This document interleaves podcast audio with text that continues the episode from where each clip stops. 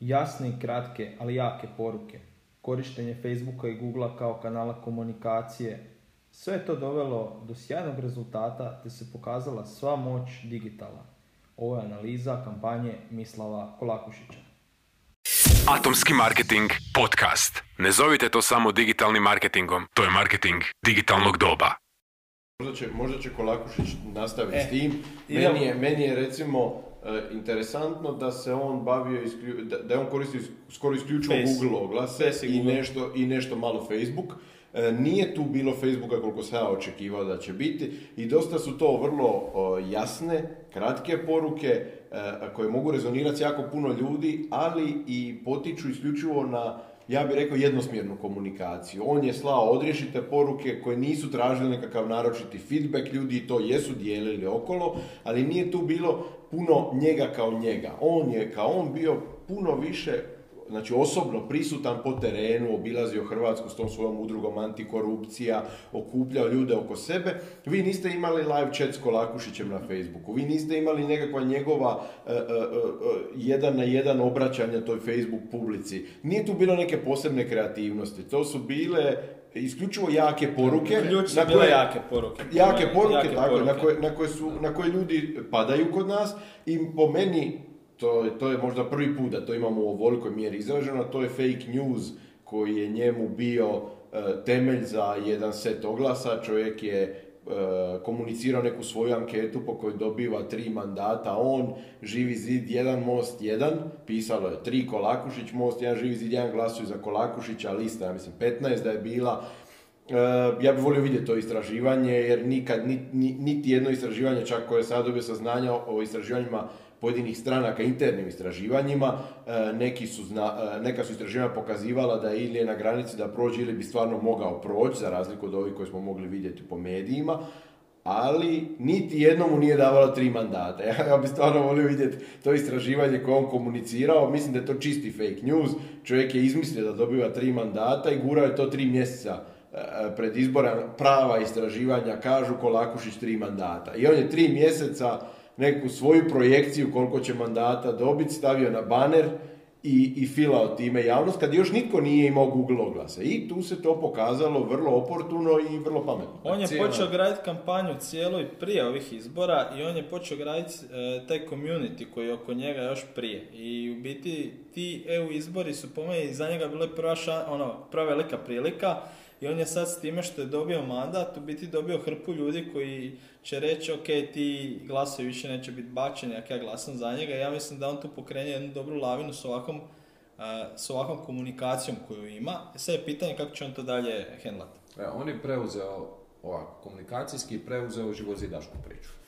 To je platforma. Živi zid se gasi, e, ljudi su, glasači su htjeli, e, to, to osjete glasači, osjete da živi zid u padu već dugo vremena i da je, ovo nije prvo njihovo financijsko previranje, ovo nije meni svađa oko mandata, ovo je financijsko previranje kod njih i to je jedina, je, je, jedina- Dobro, to, Da. to sad nije toliko... Ali toliko ljudi su tražili ta baza glasača, protestna baza glasača od nekih 300 tisuća, e, neki su otišli tamo, neki mostu, neki su ostali živom zidu i ovaj veći dio je stvarno tražio e, negdje i on je to dobro osjetio.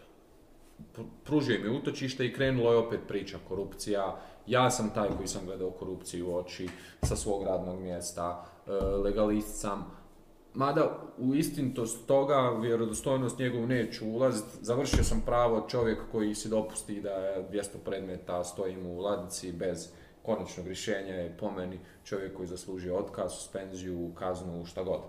E, ali to, Da, to, to, to- to, je sad nevezano za ovu. Komunikacijski, komunikacijski, Ali- ja bih rekao da. da. on ima tu jednu intonaciju živozidašku, ali ja u njemu Dao vidim most iz dao je 2015. ozbilj- on je ne, ne ide on u nema potpuno veze, nema, nema on veze s mostom. On ima veze s tim što su ga ljudi, građani Hrvatske, percipirali kao čovjek koji je sudac, koji još uvijek radi, koji je odlučio krenuti leđa sistemu.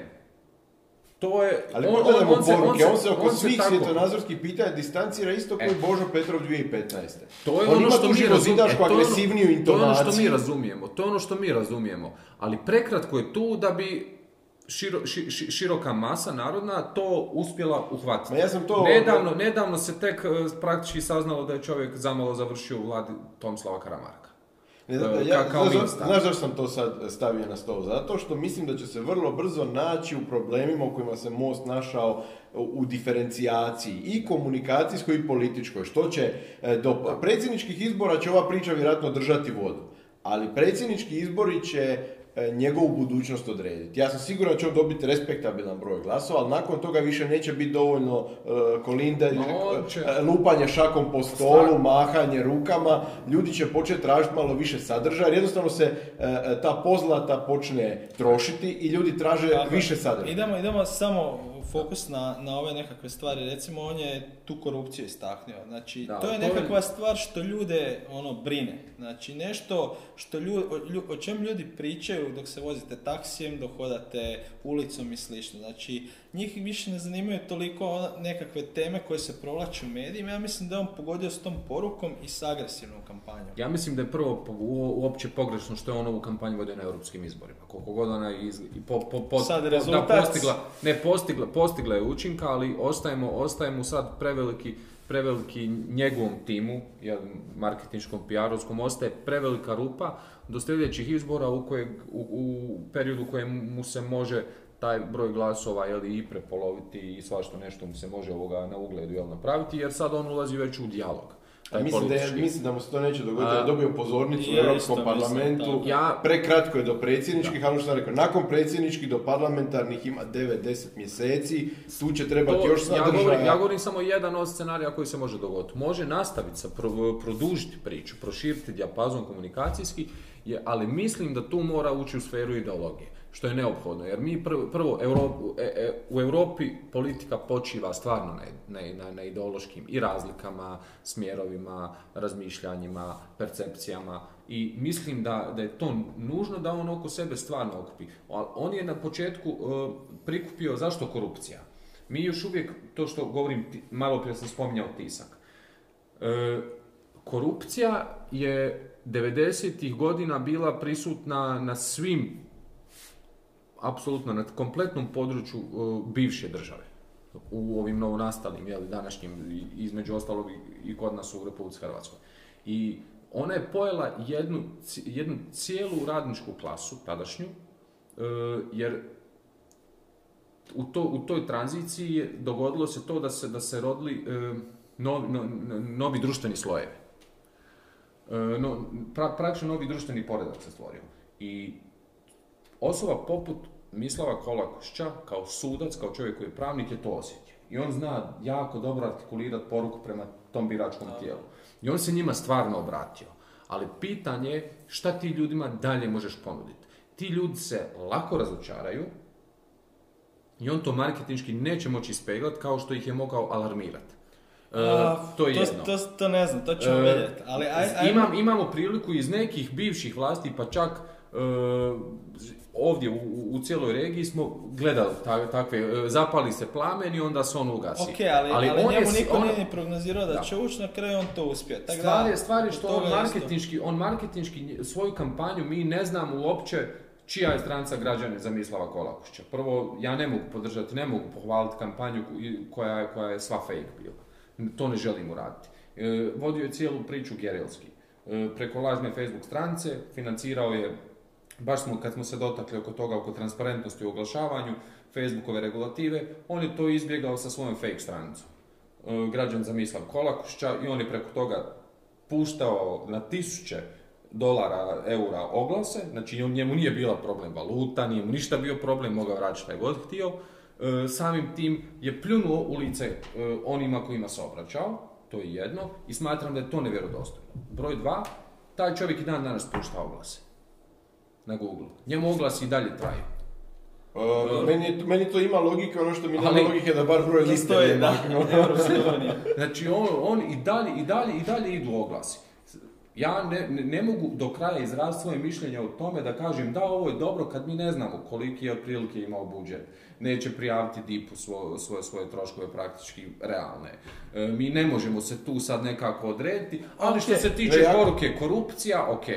Korupcija je jedna od jako bitnih tema, brine nas sve. Ajmo se složiti, ajmo se složiti samo, samo da to sad završimo s tom temom, složit ćemo se da je pogodio s porukom da je kroz digitalne kanale gdje nije mogao nikako drugčije, ajmo reći, komunicirati, došao nakon nedjeljom u dva isto, došao nekakav fokus i na kraju je okupio tu nekakvu skupinu ljudi koja mu je dala podršku i ja vjerujem da će, da će još više rasti. Ajde još samo ako nije problem dvije kratke stvari. Može, pa idemo dalje, Može, idemo na druge može. poruke. Jedna, e, jedna, e, mislim da je Kolakušić pokazao koliki je potencijal digitala i ništa više. Baš zbog ovoga što si ti zla rekao, mi ne možemo znati što se e, iza scene odvijalo, kako je to točno odigrano, koliki budžet.